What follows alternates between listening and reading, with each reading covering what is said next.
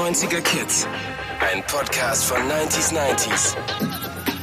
Here we go. Mit Olli P. Frohes neues Jahr, liebe 90er Kids. Tada, jetzt habe ich mein Mikro ausgemacht. Frohes neues Jahr, liebe Ina. Wünsche ich dir auch. Dankeschön. Tschüss. Das war's. Heute eine, die erste Folge im Jahr. Genau, wollten Genau, wir euch jetzt. nicht überfordern. Ihr Ja. habt bestimmt noch einen Brummschädel von der Feuerzangenbowle. Nee, ich hoffe, ihr seid gut reingerutscht. Wir hoffen, ihr seid gut reingerutscht. Und äh, wir wünschen uns allen und euch allen ein besseres Jahr, als das letzte war. Ja. Mit weniger weltweite Pandemie. Ja, Ein ich bisschen würde die weniger Pandemie, wenn wir die weglassen könnten, ein 2021, fände ich gut. Ich bin dafür, sollten wir Ja. demokratisch abstimmen. Ja. also wie gesagt, 2021 und wir sind jetzt alle live dabei und starten natürlich auch in dieses Jahr mit den 90ern. So muss das sein. Äh, Die letzte Folge haben wir mit Leslie Clivo gesprochen. Wir haben ganz viel über ja Silvester in den 90ern gesprochen. Das war schön. Ein riesen emotionales Thema und ähm, ich war auch wieder ganz klein und habe ganz viel geknallt und geböllert, was ich ja wie ich erzählt habe, jetzt auch nicht mehr mache, aber gab auch viel Feedback zu der Folge. Also auch für euch ein emotionales Thema. Genau. Ich guck mal, ähm, äh, wir, wir haben uns ein bisschen was rausgesucht und äh, haben uns dann für den Kommentar von Sina entschieden. Frohes neues Jahr, ihr beiden. Frohes ja, neues frohes Jahr! neues Jahr, Sina. Ähm, was für eine tolle Silvesterfolge, da kommen Erinnerungen hoch und ähm, wir haben tatsächlich, als wir das gehört haben, sofort wieder an alle Traditionen an Silvester gedacht. Bin gespannt auf euer neues Podcast-Jahr mit euch. Könnt ihr vielleicht mal Eloy de Jong einladen? Der ist doch voll 90er. Liebe Grüße, Ist- Sina. äh, Sina, danke für die Idee. Äh, da wären wir ja gar nicht drauf gekommen. Nee, ganz im Ernst, wir sind drauf gekommen und es, es war schon eigentlich einmal fast so weit, aber es hat dann einfach nicht geklappt. Äh, Ich meine, auch Corona, Eloy wohnt in einem anderen Land und dann Ja. darfst du nicht äh, reisen und mit ihm remote aufzunehmen, also nur über Videotelefonie, da haben wir gesagt, nee, also wenn wieder gereist werden darf und wir alle Zeit finden, dann ist er mit dabei. Und ja, wir sind gerade aktuell auf der Terminsuche. Ich bin mir aber sicher, dass wir Eloy, die 90er-Legende, auf jeden Fall in diesem Jahr hier bei den 90er Kids hören werden. Ich würde mich sehr freuen, weil ja, es ist ein sehr guter Freund und ein jahrzehntelanger Wegbegleiter. Wir haben so viele Sachen zu erzählen und ja, freue mich auf jeden Fall auf die Folge mit ihm. Aber Wir haben ja einen anderen ja, tollen Mann. genau. Und was heißt einen anderen tollen? Also auch, einen, einen wundervollen äh, Menschen, den ich auch schon sehr, sehr lange kenne. Und zwar seitdem er in seiner ersten Boygroup war, Jay Khan, bei Us 5 damals. Und seitdem ist sehr, sehr viel passiert. Aber wie er an das Thema Boygroup rangekommen ist, ja, sehr hübsch. Ja, und auch einfach eine sehr gute Seele. Das ganze Thema nochmal unfassbar charmant zusammengefasst von Ina. Na, lieber Olli, welche Castingband der 90er hat dich überzeugt? Die englisch-niederländischen Jungs von Caught in the Act oder mochtest du lieber US-Bands wie In Sync? Und du, lieber Jay Kahn, welche Castingbands waren für dich faszinierender? Die deutschen oder die internationalen? Egal was, die Castingbands der 90er wurden von Teenagern verehrt und von Älteren als seelenloser Plastikpop verdammt. Wobei, eine einzige Band, I Tell You What I Want, What I Really, Really Want, fanden wirklich alle gut. Herzlich willkommen, Jay Khan. Ich grüße dich, mein Lieber.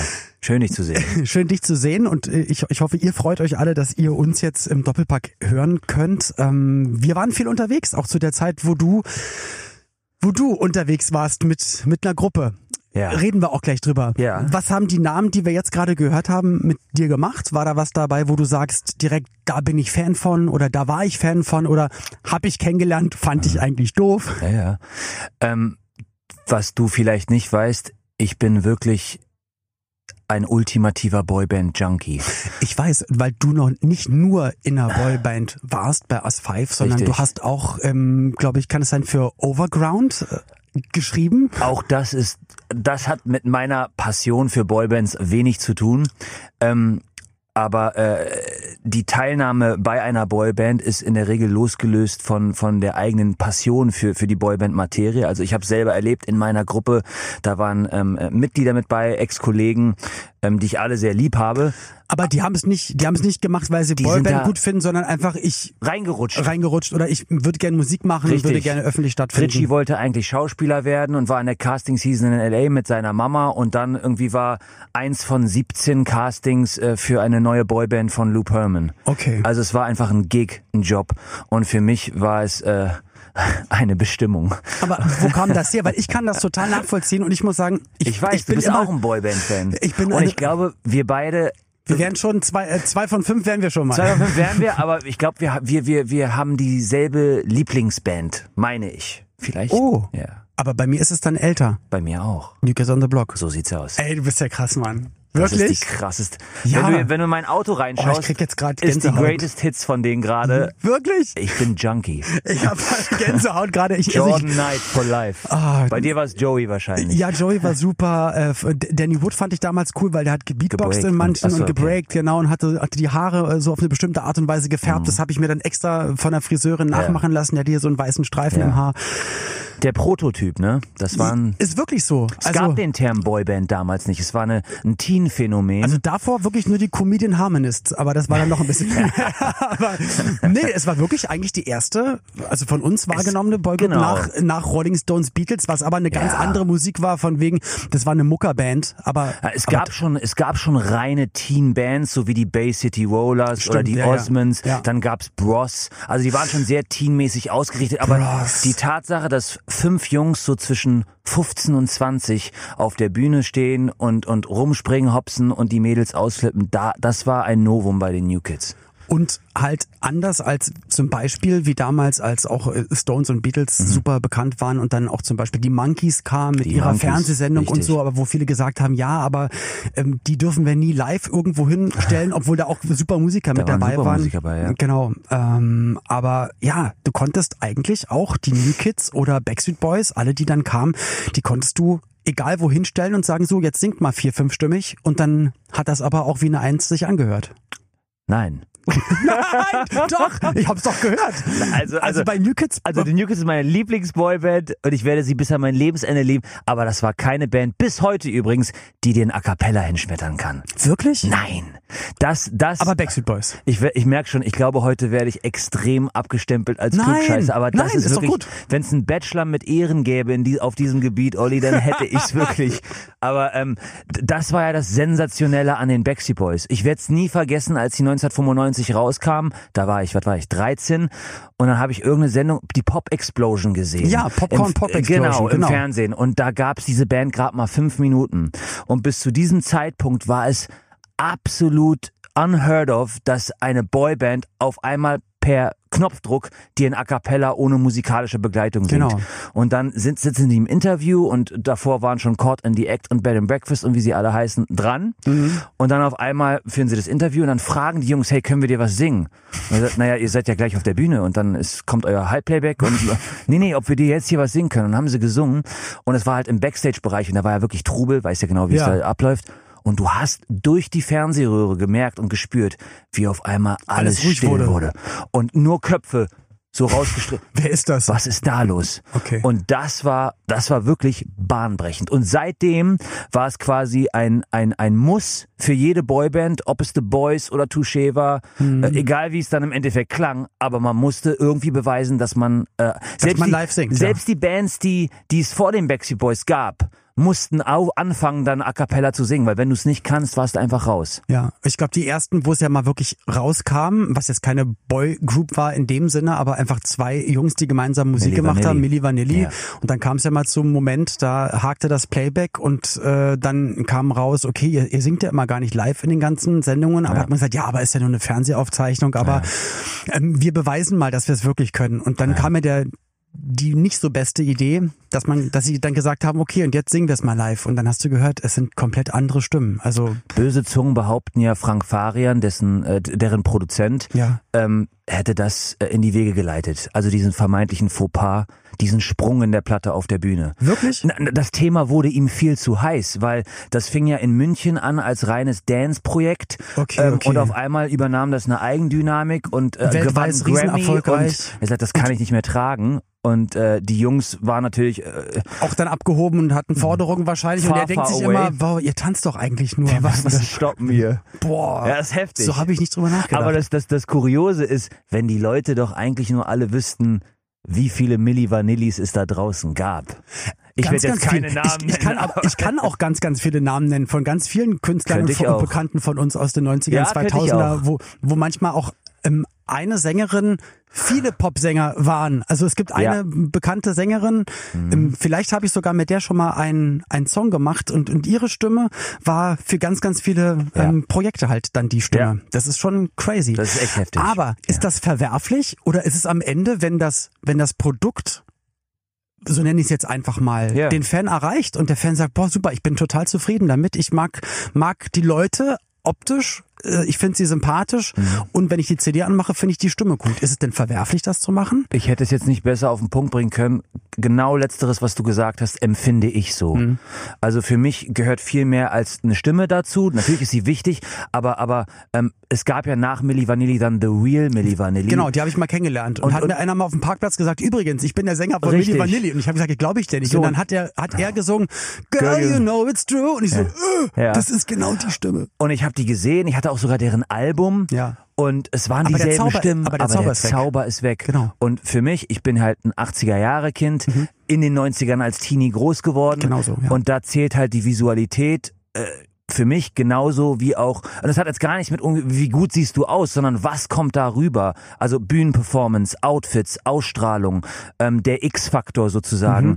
Und das war bei Milli Vanilli so fett. Also ich bin nach wie vor Fan. Ich auch. Ich höre von Girl, I'm Gonna Girl, Miss I'm gonna You. miss you, blame it on the rain. Wir haben so viele gemeinsame das Lieblingssongs. ist die geilste Mucke überhaupt gewesen. Und, und das zeigt ja auch, und dann will ich auch gar nicht die Leistung schmälern, aber Nee. dann halt Projekte wie The Voice, wo man sagt, ist, hier geht's wirklich um die besten Stimmen und da merkst du dann danach, okay, die Stimmen sind dann vielleicht sehr, sehr groß, aber dann fehlt nämlich genau das, was du gesagt hast, dann doch irgendwie der X-Faktor oder das, was dann manchmal mh, ein Pop-Act zum Pop-Act macht, der vielleicht vermeintlich eine nicht so gute Stimme hat wie ein Ja. perfekter Studiosänger, Ja. aber mehr Seele, mehr irgendwas. Ne? Kann Ich mein, sein, muss aber nicht sein. Äh, Deutschland äh, äh, beschwert sich ja darüber, keine Stars zu haben in dem Sinne, aber es werden auch nicht wirklich ähm, die Plattformen geebnet. Also hier läuft alles wirklich, und das will meine ich auch gar nicht diskreditieren, weil ich Ja. liebe dieses Land, fühle mich hier sehr wohl, aber ähm, es ist anders als in meiner Heimat in England zum Beispiel und Mhm. ganz anders als in Amerika.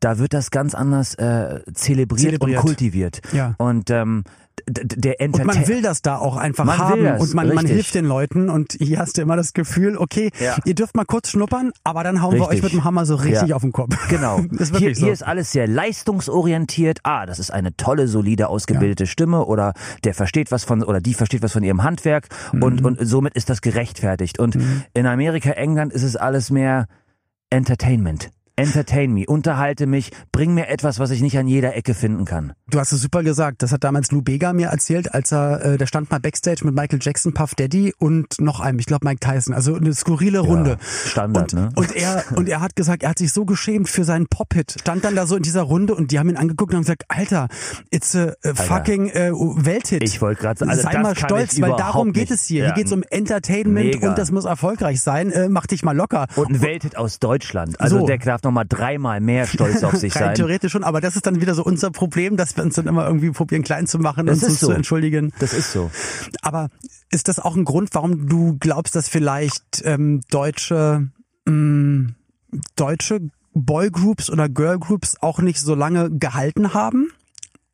Oder war das war einfach vielleicht irgendwann war der Zeitgeist dann wieder hat sich dann verändert und deswegen sind viele Gruppen wieder verschwunden? Was denkst du, woran das lag? Ich glaube, das ist so eine ähm, Aneinanderreihung von Punkten. Also erstens glaube ich, dass ähm, die Industrie hier das nicht so kultiviert und fördert ähm, wie wie wie jetzt Übersee, sag Mhm. ich mal. Und logischerweise, wenn die Zahlen dann ausbleiben, dann äh, existiert hier nicht wirklich ein Artist Development so nach dem Motto: Okay, das war jetzt mal wieder so eine äh, äh, Ebbefahrt. Talfahrt. Und jetzt investieren wir wieder nochmal umso mehr und, und weil wir an unseren Künstler glauben. Und ich glaube, das ist eine Aneinanderreihung von vielen Punkten. Und dann war es wahrscheinlich immer leichter und das gerade DSDS und natürlich auch Popstars. Und manche Formate haben das dann kultiviert zu sagen, aber wir suchen doch nächstes Jahr sowieso wieder eine neue Band und haben da Richtig. die ganze Fernsehpromo dafür. Also wenn die Richtig. alte Band vom letzten Jahr dann nicht mehr funktioniert, dann ist Ja. es halt so.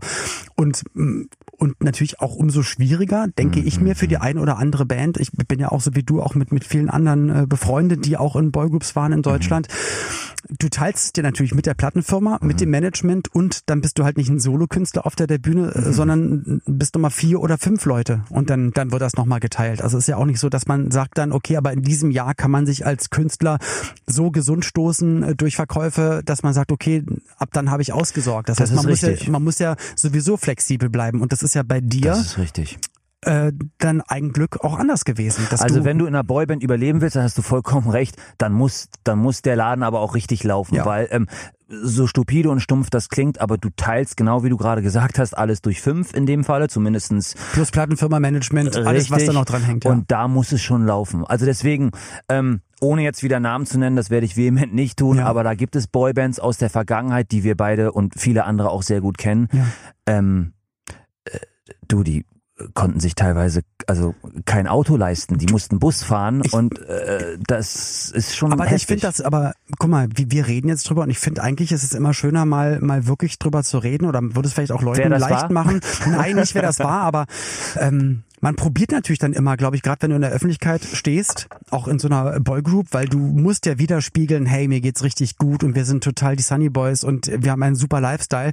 Aber in dir drin sieht's ganz anders aus, weil dein, Voll. weil dein Leben ganz anders Voll. aussieht. Und auch, auch jetzt die- dieses Jahr, also ich darf nicht, ich will keine Namen nennen, aber ich weiß Nee, das auch von aktuellen äh, Ja. Gru- Gruppen oder Ja. Leute, die sich äh, dann getrennt haben, irgendwann, wo du weißt, Hardcore. es ist einfach wirklich Hardcore. Ähm, und ich glaube, dass es einfach auch schwierig ist, dass dann also es wäre einfach, eigentlich Ja. erst zuzugeben und sagen, ja, aber wir sind nun mal hier in Deutschland, wir arbeiten nicht für den Weltmarkt, wir produzieren, produzieren Mhm. nicht wie die Backstreet Boys oder wie andere für die ganze Welt, sondern eher Mhm. für den deutschen, europäischen Markt.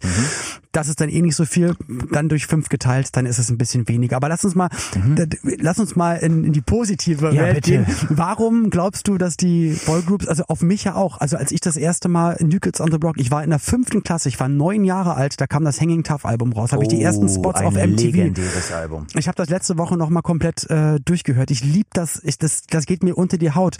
Und das war das erste Mal, dass ich selbst von mir gemerkt habe, krass, das ist ja eine, eine, eine, eine Jungsband und eigentlich alle Mädchen aus meiner Klasse finden die gut, aber ich finde die auch cool. Ich will eigentlich auch irgendwie sein wie die. Ich wäre gern mit dabei. Ich wäre gern einer, einer von Du den bist der fünf. erste Mann, erste Junge, wirklich, Olli, im, im, in meinem gesamten Umkreis, Umfeld leben. Was hast du denn für Freunde? Nee, also es gab sehr vereinzelte äh, äh, männliche Kumpels, Die sagen, ja, die das Song irgendwie ganz okay. okay, fanden. Ja. Und New Kids war ja schon relativ, ich sag mal, street credible, ne, Ja. so mit den Rappen und von der Straße und Boston. Aber nichtsdestotrotz zu 99 Prozent war das eine Mädchengeschichte und in der Regel galt man als Junge, als uncool, wenn man auf sowas stand. Aber jetzt mit jemandem zu reden, der sagt, ich fand das nicht nur geil, sondern ich wäre auch gerne in so einer Combo gewesen. Das war das erste Mal das Gefühl, glaube ich, in, in meinem Leben, dass ich so dachte, boah, ich glaube, sowas ist auch cool. Und habe Ja. dann, da ich zu der Zeit auch schon äh, angefangen habe, Turniertanz zu machen, also zu Stimmt. tanzen, vorm Spiegel Sachen zu, zu machen, da dachte ich mir immer, ich muss das, ich, Ja. ähm, das wäre das wäre das Allercoolste. Und ich habe es äh, bis jetzt leider Ja. nicht äh, hin, hinbekommen, aber ich fände das, weil die Dynamik kenne ich nicht. Ich arbeite alles, was ich arbeite, es sei denn, es ist jetzt eine, eine Schauspielproduktion oder, oder irgendwas. Aber wenn, alles, was ich musikalisch mache, ist eigentlich, ich stehe allein mit einem Mikrofon auf einer Bühne. Und was auch gut ist, weil ich kann mich auf mich verlassen. Ich Ja. weiß, ich bin pünktlich und äh, zuverlässig. Aber dieses man stellt sich das halt so cool vor. Es ist cool. Zu dritt, zu viert, zu fünft unterwegs zu sein Es und hat die so diesen- positive Zeit ja, gemeinsam bist, zu erleben. Du bist eine Clique, du bist eine Crew. Das hat so ein bisschen Avengers-Anmutung, ne? Mhm. Wow, fünf Typen, die stehen da auf. Und das ist eine Energie und eine Dynamik, die ist schon wirklich geil. Dann ging es weiter, dann kamen die Backstreet Boys. Oh ja. Ich glaube, ich war kurzzeitig sauer, weil die Presse, die Bravo natürlich dann auch geschrieben haben, wobei kam erst Take That? Ich kam, kam glaube ich, Ich erst, sagen, erst Take erst That. kam Take That. Und da war ich nämlich sauer, weil es hieß die neue Superboy Group. Und ich dachte mir, als, als kleiner Junge kannst du es ja gar nicht differenzieren, denke so, was schreiben die? Aber die New Kids sind, sind Mhm. doch meine Lieblings. Warum, warum schreiben die, die sind jetzt besser? Also ich war richtig sauer. Es ist gerade ehrlich gesagt ein bisschen unheimlich, weil Die gleichen Gefühle hattest du auch. es, es sind wirklich die gleichen Gefühle und Gedanken. Ja. Also es ist unheimlich. Aber nichtsdestotrotz wurde ich danach auch riesengroßer Take That Fan. Ich auch. Eng Natürlich. weil, weil da kam bei mir noch ein anderer Faktor hinzu und zwar die Heimat. aus England. England, ja natürlich, richtig. Und für mich war, wow, jetzt sogar aus meiner und, und die Hood. reden in den Interviews auch den, den Slang, den du kennst. und auch die Art von Humor, sehr Ja, speziell, wie du weißt. ja. Und das war natürlich für mich ähm, dann natürlich auch mega grandios. Und ich habe ja wirklich ähm, extrem versucht, mich gegen Take That zu wehren. Sag ich als kleiner wirklich auch, ja. Elfjähriger. Aber irgendwann mal musste ich nachgeben. Und die waren auf Band einmal so halb nackt und hatten nur Ja, das- Netzhemden Ja an. gut, also, das- also die das- komische Mode, ich habe das auch nicht Das verstanden. habe ich bis, bis heute nicht ganz gerafft. Jetzt, wo man weiß, wie riesengroß die wurden, ist es natürlich umso genialer, das zu sehen, so Ja. nach dem Motto, wow, schaut mal, wie wo die ihr hergekommen seid. Regenstiefeln und Netzhemd Richtig. getanzt haben in Unterhose. Aber so ab, ab Could It Be Magic, Hm. Ja. Robbie Williams Lied in der, das war krass. Und das ist auch, Pray. das hört sich so doof an. Das ist wirklich Musik, Musik. Es gibt auch ganz viel, ja, gibt's auch von New Kids ein paar Nummern, die finde ich nicht so gut. Aber Natürlich. das sind halt auch gefühlt direkt Evergreens. Ne? Die Aber kannst du auch in zehn Jahren noch hören und 100%. die holen dich voll ab. 100 Prozent. Und ich sag dir, und ich habe alle Bands, also alle wirklich großen, namhaften Bands live gesehen. Mhm. Und die beste Band live, wenn es darum geht, eine Show hinzulegen, Take That. Hm, Habe ich auch gesehen. Die beste Band. Und, und aber auch so sympathisch dabei und so menschlich dabei und äh, mega Mühe gegeben. hoch 100. Die beste Band. Aber mit euch, mit As5 durfte ich auch, äh, hatte ich ja auch ein paar Mhm. Ja. Berührungspunkte. Ihr, Ja. ihr habt eins zu eins genau das erlebt, was die Backstreet Boys, was InSync, was, was all die anderen erfolgreichen Boygroups in, in Deutschland erlebt haben. Ähm, von der Hysterie, von Es äh, war unfassbar. Also, war, also mit hinterherrennen und am Bus klopfen und im Hotel übernachten, also ich, euch überraschen. Ich werde es nie vergessen, als wir bei Top of the Pops waren, irgendwie, ähm, wir waren gerade auf, auf, auf Platz eins mit Maria und dann kamen wir da rein und es war schon das dritte Mal irgendwie, dass wir jetzt dort aufgetreten sind und die, die Redakteurin oder die, die, die Produzentin meinte, ähm, sowas haben wir das letzte Mal wirklich erst bei den bei den bei Take That oder den Backstreet Boys erlebt. Also alles dazwischen, ob ob Overground, The Boy, wie sie all- alles Ja. super, aber diese Art von Hysterie, Hysterie, genau, das meine die ich haben auch. wir Ja. nicht nicht gesehen seitdem und Aber wo kam das her? Glaubst du, weil es dann wieder dieser, der doch der auch mit äh, internationale Mix war? Es ist wieder eine eine ähm, Eine Mischung eine aus, Mischung aus mehreren aus äh, guter Gesang, Be Bewegung, aber auch der X-Faktor, das gewisse Etwas, wo der Funke dann halt überspringt, Ja. der halt bei Und- anderen dann nicht überspringt. Und Olli, so oberflächlich es klingen mag, aber es ist einfach so, die Wahl der Mitglieder. Hm. Es ist mega wichtig. Also das heißt, wenn, wenn die Backstreet Boys, ähm, ich bin jetzt mal ganz hart, Ja. äh, Wenn da auch nur einer gefehlt hätte Nick, Brian, AJ waren essentiell, ja, Kevin ja, und Howie, so sehr ich die auch mag, ja. Kevin war immer so mein Vorbild, weil er war so ein Ja, dunkelhaariger bisschen, ja, großer, aber die waren austauschbar in dem klar, Sinne. weil die auch nicht die Lead-Typen waren sozusagen. Richtig. Und das gab's genau gab's wie bei Take That ja genauso. Robbie, du brauchst Gary, Mark, genau. Donny, Jordan, Joey und dann, weißt du, und, und wir hatten einfach die richtigen Typen. Mhm. Und vor allem auch diese Bandbreite, ohne dass es irgendwie zusammengewürfelt, du, du hattest Ja. den Michael, der so aussah wie irgendwie Ascher in Jung, dann hattest du den, den Izzy mit Izzy, den Dreadlocks, Dreadlocks, wo- wo- so die Ja, Avril, ja, ja. Avril Lavigne Front. Fand ich aber, ich fand das super interessant. Ich habe euch ja damals da auch viel, viel beobachtet und war ja viel mit euch unterwegs, aber genau dieses Gefühl hatte ich auch, dass das halt so connecten konnte und habe dann auch schon dahinter, probiert dahinter zu schauen, warum hat man sich jetzt genau dafür entschieden. Und das ist ja das Phänomen Casting Band. Also das ist Ja. ja dann halt nicht wirklich so. Wir fangen gemeinsam in der Garage an, Natürlich Musik zu nicht. machen, Nein. was aber auch, gab es auch schon immer. Ne? Also Ja. äh, äh, deswegen auch Monkeys oder also auch ganz viel 60er, 70er Musik. Da Ja. wurde sich auch überlegt, okay, wer passt denn besser? Wer sieht denn besser aus für die Band? Nee, du Ja. hast einen schiefen Zahn, bei den Monkeys kannst du nicht dabei sein, aber geh doch mal äh, zu Ja. äh, hier Stills Nash und hast du nicht gesehen. Ja, aber äh, also da wurde auch schon immer gecastet. Äh, oder Heinz Rudolf Kunz, habe ich gehört, wurde durch einen und da- damals hieß es dann Talentwettbewerb entdeckt und, und Ah, groß. So, krass. also da also gibt's glaube ich viele die das auch einfach, also ich verteufel das überhaupt nicht. Das ist ähm, ganz normal und auch als Firma Geld in die Hand zu nehmen und sagen, wir machen, wir machen ein Produkt, wir machen eine neue Band, eine neue CD. Macht doch jede Firma, dass sie guckt oder jede Firma hat für jeden Job ein Vorstellungsgespräch. So und eigentlich aus. ist es genau das Gleiche. So, So Jungs, dann zeigt aus. mal, was ihr könnt. Und die Richtig. Besten äh, von euch, die bekommen das. Richtig. Und mit welchen Bands hattest du denn ähm, viel Kontakt? Ich habe damals durch Daisy D und durch Toni Kotura, also Mhm. Daisy war in der ersten Serie, in der ich als Schauspieler war, war sozusagen meine, hat meine beste Freundin gespielt, dadurch hatte ich Kontakt zu Toni. Krass. Und, und auf einmal standen bei uns in der Produktion halt die Backstreet Boys, weil sie Boah. so, die proben hier für The Dome 1 oder The Dome 2 und Daisy moderiert mit Total. Rob Green und äh, komm doch mal mit Backstage und so oder wir gehen nachher ins Planet Hollywood essen und dann sitzt du da und auf einmal sind die da und äh, genauso auch in dich auch, Sync. Olli, also es waren genau die die Zeiten, da warst du mit warst, unterwegs. genau, du warst in den 90ern am Start und ich natürlich nicht. Also ich ging in den 90ern noch auf die Oberschule. Bei mir fing's so. Ich auch. Also, ja gut. Bei mir fing's erst so 2, 3, 2, 4 an, Hm, okay. als ich anfing als Songwriter tätig zu werden. Aber so diese, diese goldene Ära, wie ich sie nenne, Ja.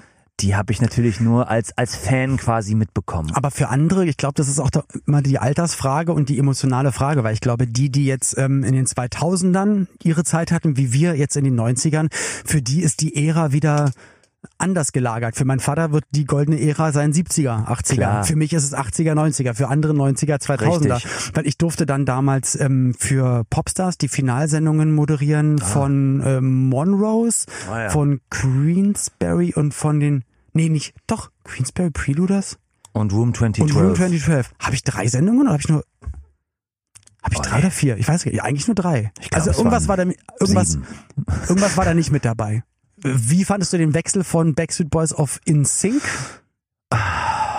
Ich fand es, Ähm, muss ich sagen, erfrischend, weil ich die Mucke gut fand. Ich fand, äh, ähm, Ja, JC und Justin haben bei mir optisch auch direkt, dachte ich so, geile Typen, coole Jungs, sympathisch. Ich, ich glaube, da sind wir Jungs viel unbefangener Mhm. und sehen das viel klarer. Für die Mädchen war es wahrscheinlich ein, Dida- ein Na, Desaster. Ey, ich erinnere mich. Ich meine, allein die Bravo und was hier in der Schule so, das war wirklich Blasphemie. Also Ja. nach dem Motto, und im Nachhinein, wenn man das so aus der Sicht versucht, eines äh, 15-jährigen Mädchens zu betrachten, kann kannst auch du's- nachvollziehen. kannst du es ja gar nicht verstehen, weil es heißt, die Backstreet Boys dürfen, weil sie, weil sie eine Tournee in den USA spielen oder weil irgendwas war, können die so und so lange nicht in Europa stattfinden, glaube Ja. ich. So war es damals. Und deswegen Ja. haben sie damals sich überlegt, äh, war doch auch Herr Perlman.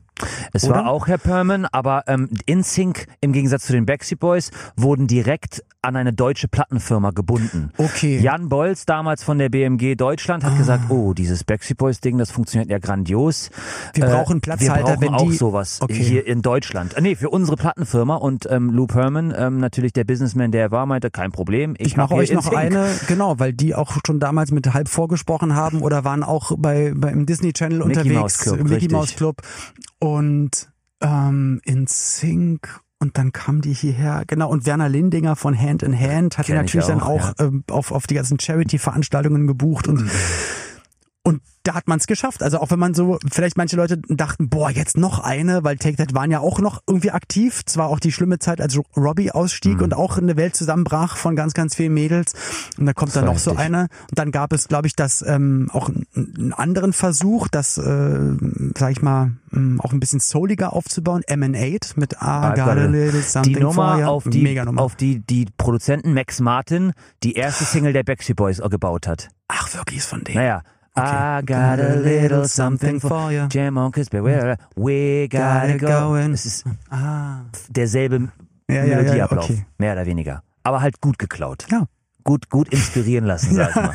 Aber mit InSync, das war heftig. Aber ich muss ehrlich gestehen, weil es gab ja auch wirklich Unmut zwischen den Bands, beziehungsweise von den Backstreet Boys, und das weiß ich wirklich Weil aus die, erster Quelle. weil, weil die mitbekommen haben, scheiße. Naja, äh, nee, aber überleg mal, Alter, du rackerst dir deinen Hintern auf, arbeitest drei Jahre lang für den Erfolg und dann kommt im, in, in deinem Fegefeuer in, in, dein, eine, in deiner Abwesenheit eine ganz Band kurz. raus, Ja. selbes Management, Ja. selber Tourmanager, selbe Plattenfirma, selbes Produ Produktionsteam, Selbe selbe Idee. Videodirector, Ja. alles gleich Ja. Und äh, haben Und schöpft ab, mega was du leicht. vorgearbeitet Das hast. ist ja. natürlich nicht so cool. Andererseits verstehe ich aber auch, sage ich jetzt mal selber als Businessmann, auch eine Plattenfirma oder auch ein Management, weil ich weiß nicht, ob du die Boyband hier gese- die, äh, die Doku gesehen hast von den Backstreet Boys jetzt vor kurzem, Ja. Show What You Made of, äh, vor einigen Jahren. Genau, boah, das ist mir so nahe gegangen, Ja, als sie durch auch. ihre, also als sie in der Schule waren und wo sie die Tour vorbereitet haben und Brian hatte die Stimme so verloren und Ja, auch das erzählt haben, dass die, dass sie auch zugegeben haben, ey, wir wurden richtig abgerippt, wir hatten, Die wurden richtig gerippt. wir haben richtig Geld verloren und nicht bekommen und so und das waren,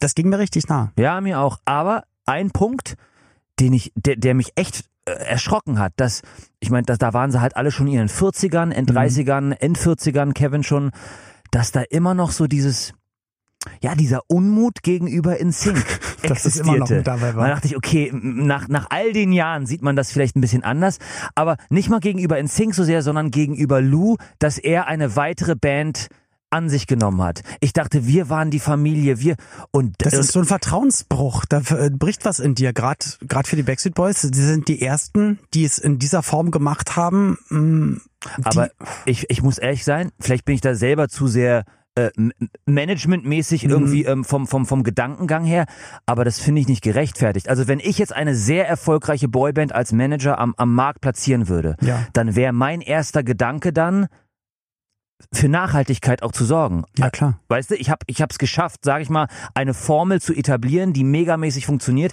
Und Alle weißt- Türen stehen offen. Und du weißt, alle anderen Firmen werden es jetzt auch demnächst machen. Also mach ich's doch lieber. Wie kann ein Künstler das seinem Manager übel nehmen? Nein, natürlich Verstehst nicht. Aber tun sie. Äh, ja, ich, wenn sie nicht abgerippt worden wären. Also ähm, für die Leute, die es nicht mitbekommen haben, ähm, also ich glaube, sie werden, wurden um sehr viel Geld geprellt, haben sehr viel Geld nicht äh, verdient, was ihnen eigentlich hätte zustehen sollen. Sehr viel Geld. Ähm, äh, waren sittenwidrige Verträge, die ihnen viele Dinge nicht zu, ähm, Richtig. ja, zu, zugedingst hatten. Und dann ist es natürlich klar, dann bist du mit der Gesamtsituation unzufrieden, weil du weißt, wie viel du einfach gearbeitet hast und du weißt, dein Kontostand müsste eigentlich anders aussehen. Und dann stellst du halt alles in Frage und findest natürlich alles, was Person X gemacht hat, doof. Also kann man auch richtig. emotional wahrscheinlich nachvollziehen. Vielleicht bekamen sie ihre Genugtuung, dass InSync auch genauso gerippt wurde.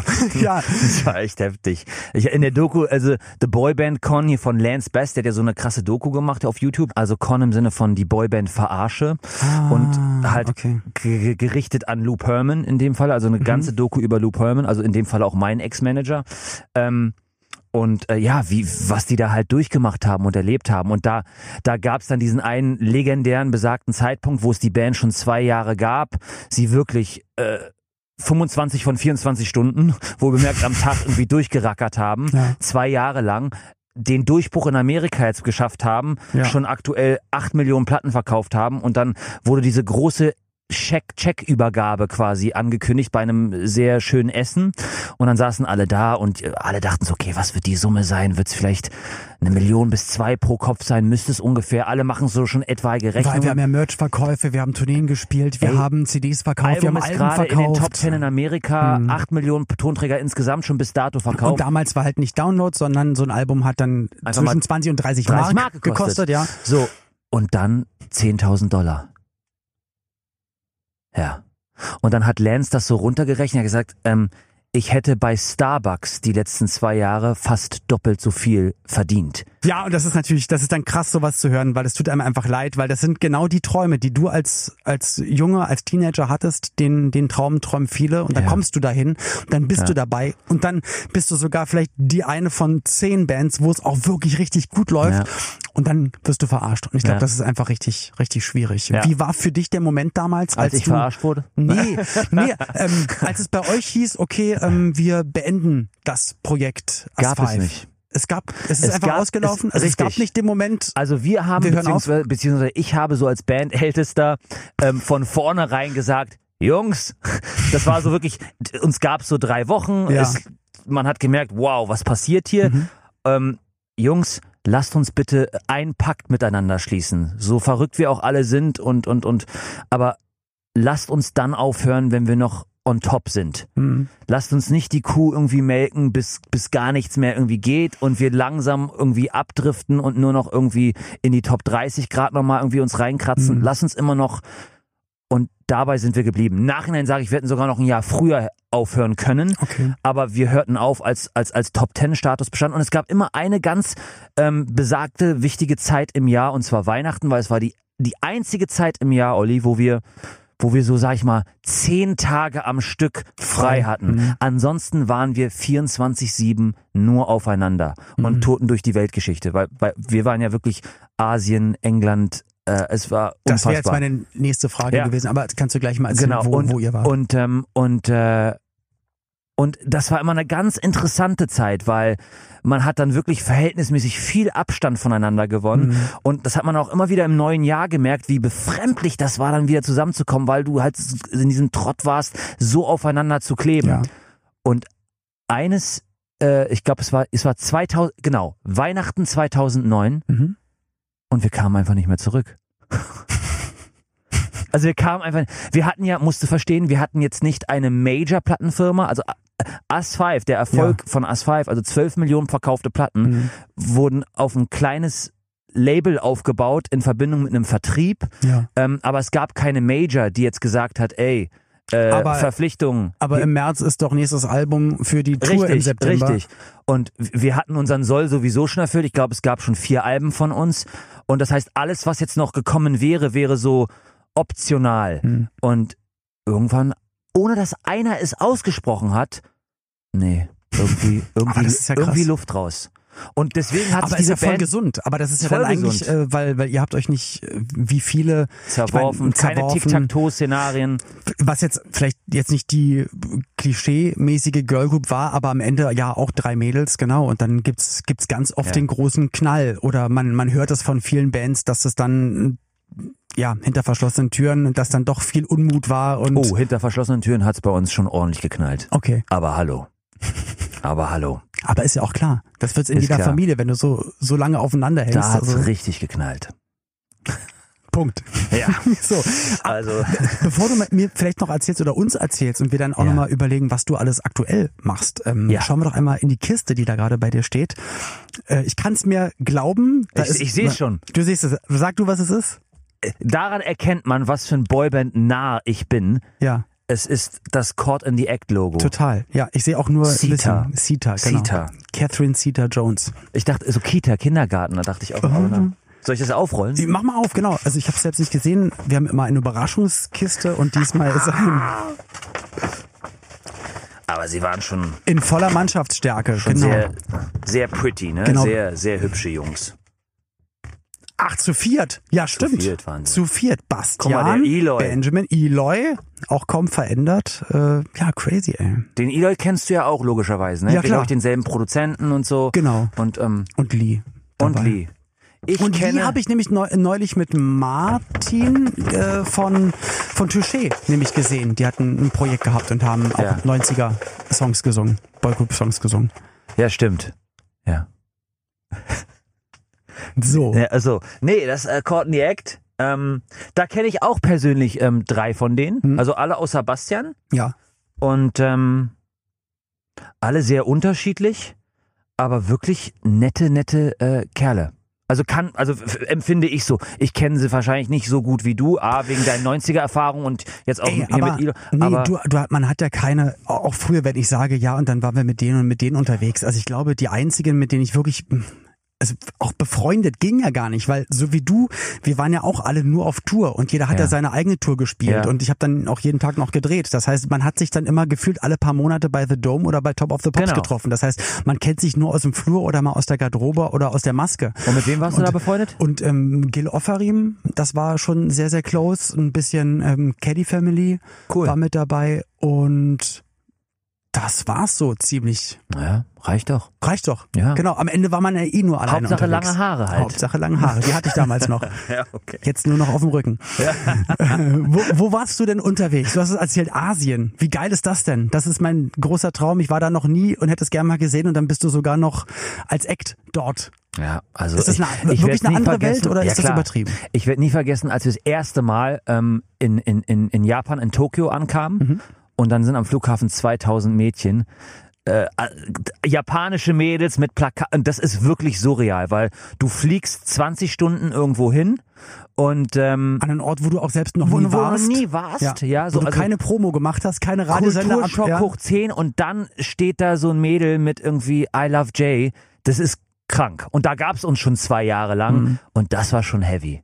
Aber auch, ey, Moskau mussten wir von einer Antiterrorbrigade aus dem Flughafen eskortiert werden, weil die Polizei am Flughafen, die Security nicht gera also es war unfassbar. In Polen wurde unser, äh, äh, in Polen hatten wir eine Autogrammstunden-Tour Okay. durch, durch äh, sieben Städte oder sechs Städte.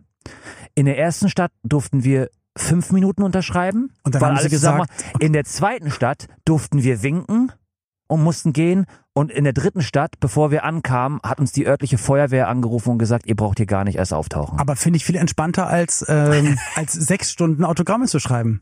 Ja, da hast du recht. Aber es tat uns natürlich sehr leid, weil wir, ach, wir, wir fanden es eigentlich immer ganz lustig. Aber krass, Mann. Also, ja. Und Ja, es wie, war- wie, wie war's oder wie ist es auch immer noch für dich? Ich meine, ist ja bei mir auch ähnlich.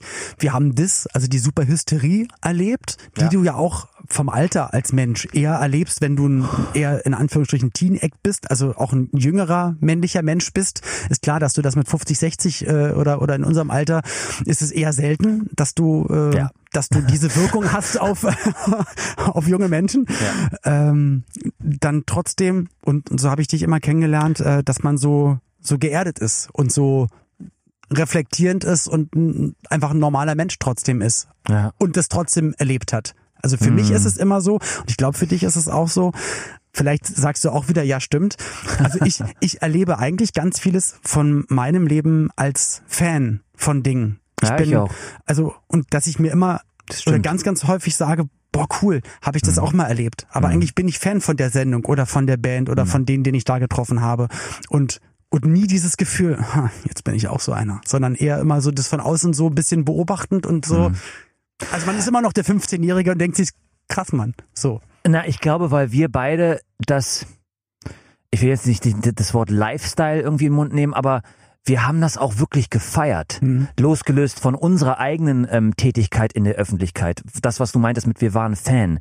Und ich glaube, 90 Prozent der Leute, die diesen, diesen, diesen Business landen und auch erfolgreich sind teilweise, ja. ähm, die feiern das eigentlich nicht oder waren nicht mal unbedingt Fans davor. Oder wollen es einfach dann hart sein wollen selber Oder wollen, einfach, wollen einfach sein. Star Aber sein. diese mhm. diese ganze, ich sag mal Popkultur, ja. das war echt so mein Leben. Ne? Das war so mein Ausflug in eine andere Welt ähm, als als Kind, ja. als als Teenager.